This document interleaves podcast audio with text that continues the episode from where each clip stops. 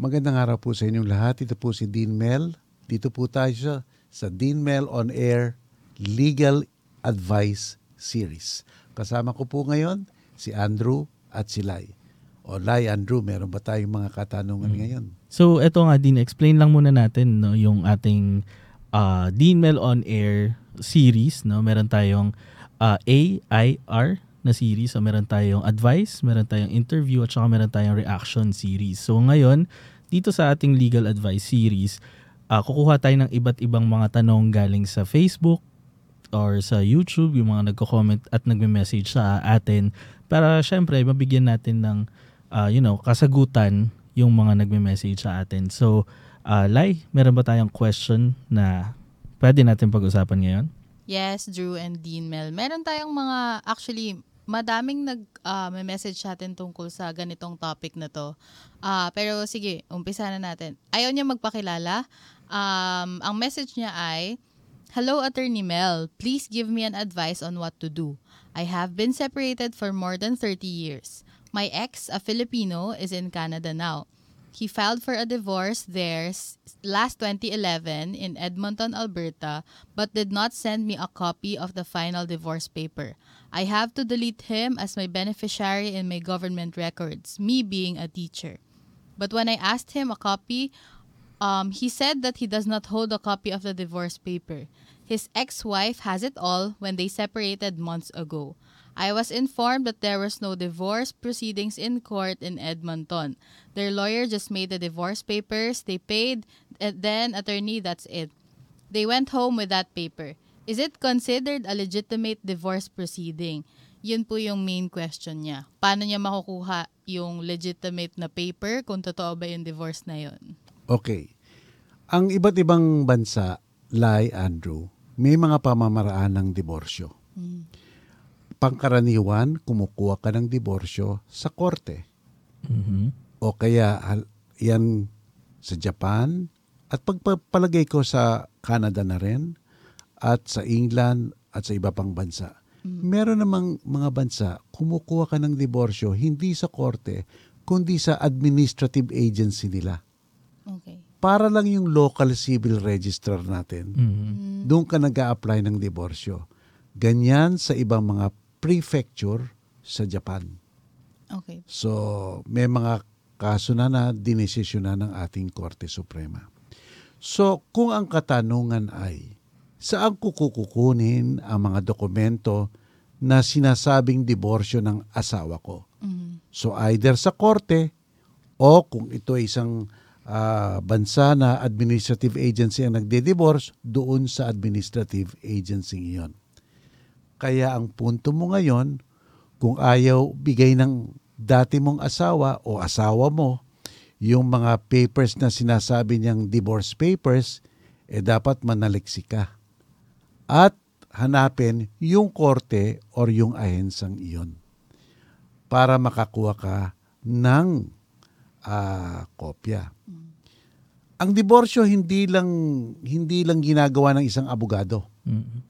Kaya dun sa ka, sinasabi mong pumunta lang sila sa isang abogado para silang pumirmi ng papel at iyon na daw, diborsyo na yon. Mukhang hindi ka panipaniwala yon. Mm-hmm. Mukhang hindi ka panipaniwala yon. Kasi wala talaga akong alam na pupunta lang kayo sa isang abogado, gagawa lang kayo ng isang agreement o gagawa lang kayo ng isang dokumento, walang intervention ng korte o walang intervention ng administrative agency, eh makakapag-divorce na. Walang ganon. At sa tingin ko, ah, anywhere in the world, baka walang ganon. So, yung parting yon malabo talaga. So, ano pang gagawin mo? Siguro sulatan mo ulit ang asawa mo. Sabihin mo sa asawa mo, bigyan mo lang ako ng clue kung saan mo nakita yung abogadong iyan o saan mo nakausap at kung saan man niya i-file yung mga papeles. Okay? At kung sinabi niya halimbawa sa Alberta, Canada, o di sulatan mo na lahat ang korte sa Alberta, Canada at tanungin mo kung nung, nung mga taong ito, meron ba kayong inisyong dokumento na dinidiborsyo ang isang taong nagngangalang O di sabihin mo yung pangalan ng asawa mo at sabihin mo yung pangalan ng dating ex niya. Yun ang magagawa mo. Kasi yung yung binigay na impormasyon talaga ng asawa mo sa iyo eh talagang kulang-kulang.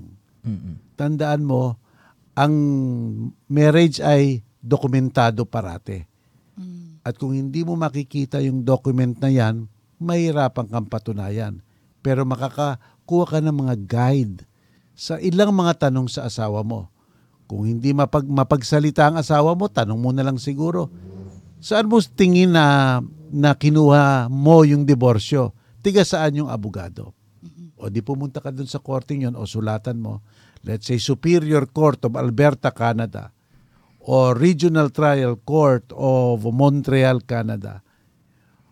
Uh, may I respectfully request if during this period a particular person by the name of iligay mo yung mga detalye obtain a divorce from you. So umpisan mo muna yon step one. Huwag ka munang ah, ah, tatalon sa mga ilang pang dapat gawin sapagkat that's the initial step, step to inquire muna at baka naman sumagot. Hintayin mo yung sagot. Mhm. Etong question din, kasi nabanggit niya na yung asawa niya, Pinoy. So, um, legal ba na, uh, for example, itong si si babae, Pinoy, pero yung lalaking asawa niya, lumipad ng ibang bansa, doon na siya nanirahan, Doon siya tapos doon siya nag-file ng divorce. Pwede ba yun din? Pagpalagay na natin, ah, Andrew, na yung asawa niya eh nakakuha nga ng diborsyo Mm-mm. at regular na regular nakakuha ng re- diborsyo sa Canada. Pero Pinoy siya. Mm-mm. Kahit na nakakuha siya doon, ang diborsyo ng dalawang Pinoy ay hindi tinatanggap sa Pilipinas. Okay. Okay. So kahit na valid pa sa Canada o sa Amerika yung nakuhang diborsyong yon, pero kung pareho silang Pilipinas at ah, Pilipino at the time of the divorce, hindi tatanggapin yon. Pero kung ganito ang nangyari, pumunta yung asawa niya sa ibang bansa, nagpalit Ng citizen. ng citizenship at kumuha ng divorce, iyon okay yon. Mm. Kasi by the time the divorce is issued, by the time the divorce is issued, isa banyaga na at isa Pilipino. Pwede yon. At yung paper ng divorce na yon, padadala lang dito sa Pilipinas at yung Pilipino dito, magpapay lang ng petition to recognize that foreign divorce dito sa court natin, natin at papayagan na ng korte. So, dun pa lang po din sa um, assuming na hindi naman talaga nagpalit ng citizenship, dun pa lang sa nag-file yung asawa niya sa Canada, mali na yon Hindi na siya valid. Kasi kung Filipino sila pareho. From the point of view of Philippine law, Mm. walang silbi yon. Mm. Okay. Pero siguro from the point of view ng asawa niya, let's say nakakuha nga, Mm. baka i-recognize ng Canada yon. Pero problema na ng Canada yon. Okay. Pero malaki yung problema dito sapagkat hindi i-recognize ng Pilipinas. Mhm. So, sa makatuwid lie, technically, kasal pa ba siya dun sa kanyang dating asawa? Ang sagot, oo. Yes. Kaya dapat, kung iyan nga ang nangyari at hindi valid ang diborsyo doon dito sa Pilipinas, eh asawa mo pa rin siya. So sa lahat ng dokumento, dapat mag-appear na siya pa rin ay asawa mo. Mm-mm. 'Di ba? Ngayon, kung gusto mo siyang i-disinherit, ibang katanungan yan. Mhm. Kung ayaw mo siyang makakuha ng beneficyo or something like that, dapat gumawa ka ng last will and testament at sinasabi mo na dinidisinherit mo iyang asawa mong iyan sapagkat ikaw ay iniwan at si pa ay nakiapid. Mm. At ah, para hindi makakuha ng kahit ano kung sakasakaling ikaw ay mamatay. Yon. 30 years na daw po pala silang separated. So, very ah, matagal na siguro tong issue na to tapos hindi niya nagawa ng um, solution, no, Dean? Tama. Ah, alam mo, alam mo, Lai, Andrew, ito pa ang ka, misan kaisipan ng ating mga kababayan. Kung kayong dalawang mag-asawa ay nagkahiwalay ng pito, tat, walo, sampung taon, o hindi na kayo nagkikita, eh automatically, eh, wala na ang kasal. Walang ganon. Basta't kasal kayo, ang makapagpuputol na lang yan ay ang korte. Mm-mm. Kaya kung hindi pinuputol ng korte, kayo pa rin ay tinuturing ng, ng ating ah, batas nakasal pa rin. Yan. Okay. So, din, ah doon naman sa point of view na, yun nga, kung nagpalit man ng citizenship si ex-husband, pero walang natanggap itong si ex-wife na um, documents from Canada nung sa divorce, hindi pa rin siya valid. Alam mo, tama yon. Kung magiging technical tayo, sa lahat ng mga proceeding na ganyan, dapat ang kabilang parte, yung dinidemanda, yung dinidiborsyo, dapat magkaroon siya ng kopya ng divorce papers. At kung wala man lamang siyang natanggap, edi parang hindi siya binigyan ng due process. At uh, baka talagang walang bisa yung diborsyo kung nakakuha man. Kasi kung hindi siya man lamang nag-notify doon sa korte or administrative agency na natanggap ko po ang divorce papers, kaya lang hindi na ako sasagot. Parang ganon, natanggap niya pa rin. Di ba? Okay yon. Pero kung absolutely hindi niya natanggap, eh talagang medyo kaduda-duda na baka nga walang nagkaroon ng divorce. Di ba? So, yon. Yun yun. Okay. Okay. So, at eto na lang din para ah, alam mo yun, para lumipat tayo sa ibang topic pero same pa rin. Oh. Wala pang divorce case sa Pilipinas. Dito sa Pilipinas, hindi ka makapagpapile ng diborsyo. Mm. Whether or not ang asawa mo ay Pilipino o ang asawa mo ay Banyaga. Sapagkat sa ating rules of court, ah, Andrew, walang proseso ng diborsyo kung ifa-file mo sa Pilipinas. Mm. Pero sa ibang bansa, kung ang asawa mo ay Banyaga, pwede ka mag-file doon. At pa-recognize mo yung decision ng korte na pinataw doon dito sa Pilipinas. Mm, Okay. Pero sa tingin mo ba din dapat ano, alam mo yun, parang napapanahon na ba para sa Pilipinas magkaroon ng divorce? Ako ang pagpapalagay, ang aking palagay, ang opinion ko, napapanahon na para magkaroon ng diborsyo. Mm. Sapagkat yung ating proseso ng annulment at nullity dito, minsan napakamahal, Yes. minsan masalimuot, Mm. minsan matagal pa, at minsan sa tagal na, natatalo pa. Mm. Di ba? Chances pa na ganun. May chances pa ganun. Ngayon, kung magkakaroon tayo ng diborsyo, dapat higpitan rin ang proseso, pero gawing malinaw ang mga dahilan. Yes. So halimbawa, para lang sa akin, kung ang dalawang mag-asawa ay magkahiwalay na ng kamukha niyan, 30 years. 30 years. No? Di ba? Para sa akin, pwede na yon. Mm. Mag-file na lang ng diborsyo, sinasabi na wala ng pag-asa magkabalikan pa at napakatagal ng magkahiwalay at lalo na kung wala pa silang anak Mm. o kung merong anak na, eh, nasa katayuan na yung mga anak at wala nang silbi ang kanilang relasyon, yung mga ganon sa tingin ko, dapat payagan na ng Pilipinas ang diborsyo sa mga extreme situations like Mm-mm. that. Mm. Ayun. Napapanahon na sa tingin ko. Kasi sa, sa buong mundo, I think, dalawang na lang na lugar ang walang ano eh. Divorce. Divorce, Vatican, tsaka tayo. tingin ko lang ha. Mm. Mm.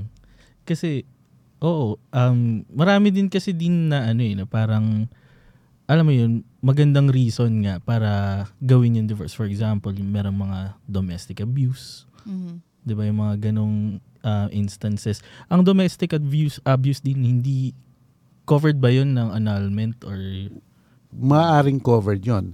Kung mapapatunayan mo na itong itong ugali ng pangdo-domestic abuse ng isang tao ay nahandoon na, nasa kanya na ng simula't simula pa silang ikasal. Although, maaring lantad, maaring patago, Mm. kung mapapatunayan mo yon at tuloy-tuloy na ginagawa niya yon habang sila ay kasal at napakalubha, yan yung tinatawag na psychological incapacity to perform the essential marital obligation.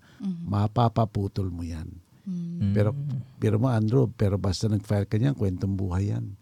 Kwentong buhay yan sa korte, may magko-cross-examine sa'yo, at ah, bagamat hindi na kailangan na mag-present ng psychologist o psychiatrist ngayon, kung lantad-lantad lantad na lantad na naman ang, ang mga ebidensya, pero baka mamaya yung judge sabihin gusto kong marinig ang psychiatrist at psychologist, bagamat hindi na kailangan. Mm. O hindi gagastos ka pa. Mm. Kasi pro mga professional yon. So, So yung proseso dito ng pagpuputol ang kasal sa ilalim ng psychological incapacity to perform the essential marital obligation, it is emotionally, physically, and most especially baka maaring financially draining, Mm-mm. 'di ba? So, ang kalalabasan eh kung hindi pa pinayagan ng judge, talo ka pa. Mhm. Talo ka na emotionally, talo ka na physically, talo ka na financially, talo ka pa sa kaso. Mm-mm. Sobra-sobra 'yon. Kaya po din madaming, um, I think no, madami din tayong mga couples or yung mga, sabihin na natin mga nasa married, married sila. Pero kahit pa nakakatanggap sila ng any form of abuse, dahil wala nga silang financial capacity to go through the entire process para maging, maging le- legally separated. Parang they leave it na ganun na lang. Kasi nga sa sobrang draining at sobrang haba ng proseso. At yun po sinabi nyo pa na hindi pa yun sure na ah, magagrant yung legal separation. Tapos ang dami mo pang gagastusin. Eh what if you're barely getting by, 'di ba? Alam naman natin na may mga ganun talagang families. So, feeling ko yun nga po din eh na parang it's about time na i-push na yung divorce para mas madali na for ah, the majority na magkaroon ng maayos na separation. Alam mo the way it is is is, is structured no, lie, parang antipor, 'di ba? Mm-mm. Kung may magaling kang abogado o kung may pera ka, Walang problema. o halos walang problema, maghihintay ka lang. At kung hindi naman kailangan pero kinailangan ng uh, West ang psychiatrist psychologist, patong-patong na ang gastos mo. Mm. Alam nga namang libre yon. Swerte ka kung may mga taong nagmamagandang loob maglibre sa'yo. Mm-mm. Pero siyempre, effort rin yun eh. So sinabi talaga nila anti-poor, no? Yung, yung, yung ilang mga, da, yung mga ilang, ah, yung proseso natin. Kasi alam mo sa ibang bansa, merong divorce by default. Mm. Ano po yung ano nun din? Ibig sabihin nun, halimbawa, ide-divorce ko si Mr. Miss X. Sasabihin ng batas, o bibigyan ka ng pagkakataon na sumagot. Ligay mo ang dahilan mo kung tumututol ka. Ligay mo rin ang dahilan mo kung ayaw, kung gusto mo. Basta't sumagot ka dito sa korte. Kung hindi sumagot sa korte, pero may ebidensya na natanggap niya yung yung ano yung copy ng petisyon at utos ng korte ilang araw o isang buwan basta wala pa rin siyang sagot sasa yun ang ano madi-default na siya. Mm. wala nang bista. Mm. Sasabihin ng korte ah ano ito? Kamukha sa Nevada parang ganon Las Vegas.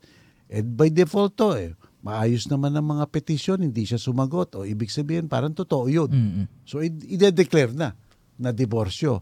So, anong nangyari? Wala na masyadong abogado-abogado, wala nang hearing-hearing, di ba? Ang bilis. So, yun. Yung may proof lang na natanggap niya. Parang kumbaga, silence means yes. O, Ganun. sa, oh, totoo yun. Silence means yes. Yun. So din, eto po, parang sumagi lang sa isip ko. Kasi may mga films, mga movies na Filipino na nagkakaroon ng kunyari arranged marriage. Tapos, um, may yung merong agreement na, I mean hindi agreement, pero nagkakaintindihan sila na pareho sila gusto na maghiwalay. Meron po bang any provision sa law natin na pwede yung parang something na like default na kasi mutual decision, gusto namin maghiwalay.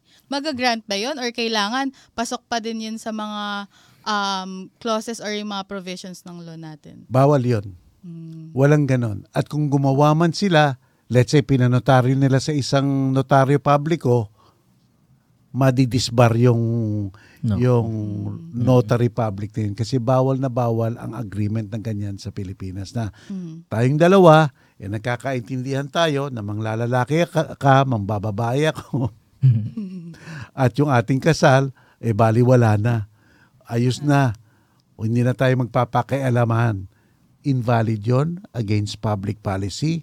At kung ninotaryo pa nila yon yung notary public, disbarred. Hmm.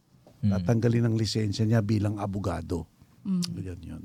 nakakaano lang kasi din kasi yun nga um, yung mga films, mga movies na Filipino although hindi naman siya under dun sa mga um, parang sabihin natin categories na truthful or yung minsan itong mga concepts na to ng film natin na pumapasok itong type of um, thinking dun sa mga comedy, mga rom-com. Hindi ko po sure if alam niyo yung mga movies na yun. Pero yun, na, nakaka-puzzle lang kung tama ba talaga yun. Na, kasi dinedepict nila yun sa movie eh. Na parang mag-agree sila, oh, mag-ano ka, mag, ah, tag dito, magpanggap kang you're um, not into me, ganyan-ganyan. Or um, hindi ka straight. May mga ganun po kasi Oo nga eh. ano eh. Alam mo, alam mo ano, talagang pelikula, no? Dapat kung, alam naman natin ang pelikula, nag exaggerate a little Yeah. bit. Mm-mm. Ah, Mag-exaggerate sila nung katotohanan. mm. Huwag sila mag-exaggerate ng walang isa-isa. Yung, yung from the very beginning, eh, hindi pwedeng mangyari. Mhm. Di ba? So, yun. Ayan, yan. Ang din mabalik lang pala ako dun sa sa issue nung citizenship nung nung ah, nagtanong sa atin ano. So um nag-a-apply din ba for example kung meron dual citizenship yung nag ah, yung nag-file ng divorce sa ibang bansa. Alam mo, we recognize dual citizenship. Mm. Ang Pilipinas, meron tayong batas na ating tinatanggap ang konsepto na ang isang Pilipino pwedeng maging Amerikano at ating rerespetuhin. So, okay yun. Halimbawa, dual citizenship ka, para lang sa akin, ito ang aking opinion. Kung ikaw ay Pilipino at Amerikano at the same time, kasi dual citizenship ka, at meron kang asawang Pilipino, para lang sa akin, opinion ko, yeah, pwede kang kumuha ng divorce Mm. yung isang galang mo, yung iyong pagkabanyaga, na ina-accept naman natin kasi yung dual citizenship. So, ang mangyayari, technically, isang banyaga at isang Pilipino ang nagpaputol ng kasal abroad through divorce proceedings. Mm. Ala- alam mo, alam mo, ah, Andrew, siguro tinatanong natin sa bata, tinatanong ng ibang mga kababayan natin, ano bang diferensya ng annulment at nullity at saka ng divorce? Mm. Bakit parang napaka-komplikado ng divorce dapat kunin pa sa abroad at saka banyaga pa kukuha? Ang pagkakaiba ng annulment at saka nullity of marriage on the one hand and divorce on the other hand, yung nullity and annulment, eh, ang sinasa, ang punto doon, may depekto na yung marriage ng simula't simula pa. Simula pa lang. Nung kinasal ka pa lang, may depekto na yung marriage. Mm. Hindi na kayo pwede magpakasal. Pero ang diborsyo, ang diborsyo, yung dahilan para magpaputol kayo, pwedeng lumitaw kahit after the marriage ceremony. Mm. So, iyon hindi natin tinatanggap yung konseptong yon dito sa Pilipinas kung dito ifa-file. Mhm. So, yun ang ka-diferensya ng dalawa. Ayun. Mm. Naku, Kasi- napakadami kasi- pang... Kasi ano, kasi kasi ating yung civil code natin, yung family Mm. code natin, na influence much by tinatawag nating Judeo-Christian beliefs Yes. Mm. na till death do us part. Mm-mm. Kaya kung merong kumapuputol man, parang ginagaya natin ang simbahan. Mm. Ang depekto nung nasa simula.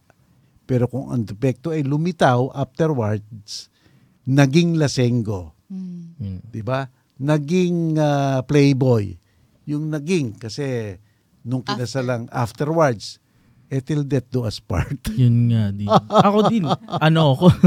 ano ako? Talagang pure Catholic talaga ako. Oo. Pinapractice ko yung Catholicism. Ah. Pero parang yun nga, hindi kasi nagme-make sense yung yun nga, paano kung yung ng mga naging depekto is after nung kasal, Mm. titiisin na lang ba yun? 'Di ba? Correct. Na yun nga na for example, yun nga may kahit um uh, emotional abuse lang na ginagawa dun sa ano and hindi mo na talaga kinakaya pero dahil nga uh, Till katoliko tayo part. at do us part titiisin na lang ba yun nung Oo. nung ano nung nagpakasal 'di ba so hindi nagme-make sense kasi Oo. kaya agree talaga ako dun na alam mo yun siguro panahon na nga para sa ating sobrang ah, sobrang Christian na Oo. bansa na i-consider na yung divorce. Mo, bilang kato, ako rin katoliko eh. Bilang katoliko, eh, we could express our opinion. Mm. Kaya lang there is a separation of church and state, no? Yes. Mm. So, ang katoliko, kasi basta't pinutol ang kasal mo ng, ka, ng Catholic Church, Mhm. hindi tatanggapin yon ng Estado. Kaagad. Oo. Oo. Yeah. Hindi tatanggapin yon hiwalay. Yun. Pero alam mo mga protestant, Mm. basta pinutol ng Estado Mhm. ang kasal nyo, putol na rin sa kanila. karamihan sa Protestant ah, ah, religion, no? Ah, ah, s- sect. O, pero ah, ah, ah, pero ang Catholic at saka at saka ang church, ang state, hiwalay na hiwalay. talaga. Mm. Ito lang sana yung konsepto na maintindihan ng ibang Kristiyano din, no? Na para ah, maging, kumbaga, maging ma-enlighten sila na hindi dahil, yun nga, till death do us part, eh, titiisin na lang nila yung ah, yung mga ganong, for example, yung mga ganong abuse. Mm. di ba? Alam mo ba, Andrew, dito sa ating family code, meron tayong tinatanggap na rin natin na gumawa lang ng procedure sa tinatalaga ng batas. Ang bata na through artificial insemination, bata na rin. I mean, pwede siya maging legitimate child. Mm. Alam mo, nung binabalangkas yung batas ng artificial insemination sa ating ah, bansa, yung mga fundamentalist, yung ibang mga Catholic sector, ayaw pumayag. Mm. Sinasabi nila, hindi because ang kailangan ng ah, child ah, conception is natural only. Mm. So, ah, si yung isang justice na magaling, I think it was Justice Kagiwa, yung, yung matandang Kagiwa, hindi ngayon. Sinabi niya, okay, itong tanong ko sa inyo. Eh kung nahandyaan na ngayon na artificial inseminate, lumaki yung bata, eh anong gagawin natin sa bata? Alam ka naman tuturing nating bulayan. Mm. Di ba? Bigyan natin siya rin ng karapatan. Kaya minsan, you have just have to face reality Mm. that this is already happening. So, yon. So, kaya, niligay rin nila. Niligay rin nila yung artificial insemination. Mm. So, na, kung kahit ikaw ay artificially inseminated, pwede ka pa rin maging legitimate, Legitimate. child. So, niligay nila yung sa family code natin. At ngayon, tanggap na natin. Mm. Di ba? And mas marami siya natutulungan ngayon din. Oo, yes. Yes. Di ba? Ang daming benefit. Parang halos wala naman tayo naririnig na naging disadvantage nun, di ba? Pero ngayon, hindi ko alam kung ano ang kung anong paniniwala ng church dyan. Mm. Mm. Paano niyo tinuturing yung batang yon Illegitimate? Mm. Di ba? Paano pag gustong magpabinyag ng batang correct. I-recognize ba as Oh. part of the Catholic Oh, magandang, Church? diba? magandang tanongin yung ano, ah, mga pari dyan, ah, Mm. di ba? Mm. Pero tayo, malinaw tayo sa state. Mm. Kahit na artificial insemination, sundan mo lang yung procedure sa batas natin, Mm-mm. pwede yung legitimate child. Mm. So, yon.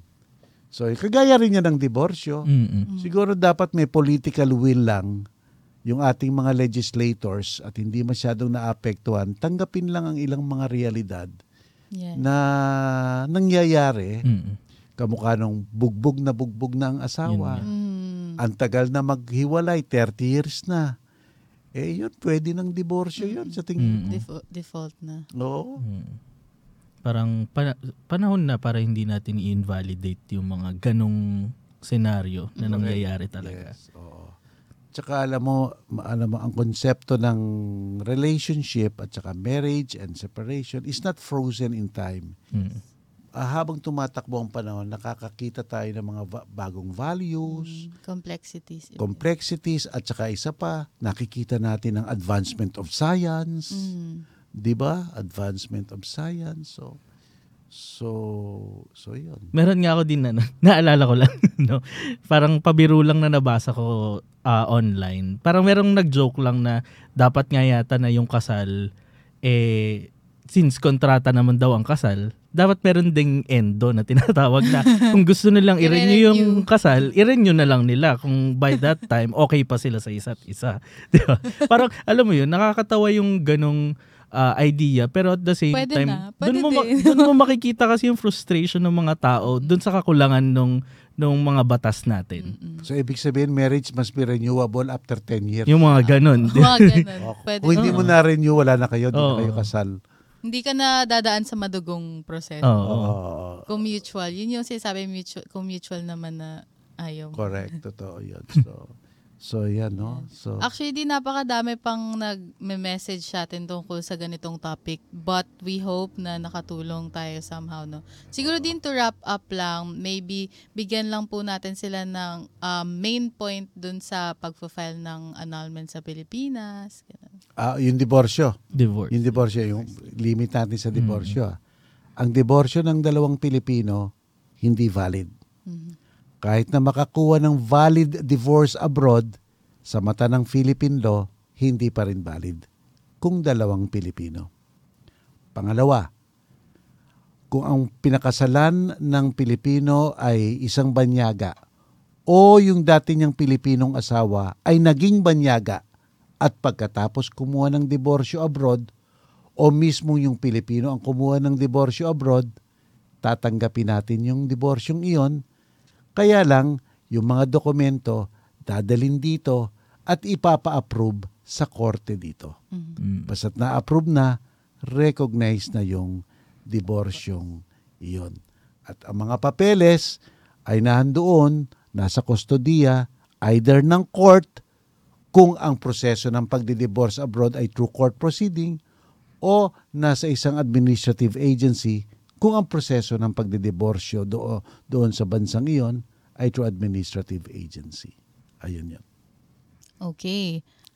Um, Yan. sige. Magpasalamat na po tayo sa ating mga viewers for tonight din. Okay, nagpapasalamat po kami at sumama kayo sa amin at ah, sana po sa susunod mag-message kayo sa atin kung anong gusto nyong pag-usapan o kaya kahit na anonymous, i-generalize nyo halimbawa ang mga tanong nyo para masagot natin at matulung, matulungan namin kayo at ah, tingnan natin sa mga susunod po nating kabanata. Ayan. So, oo.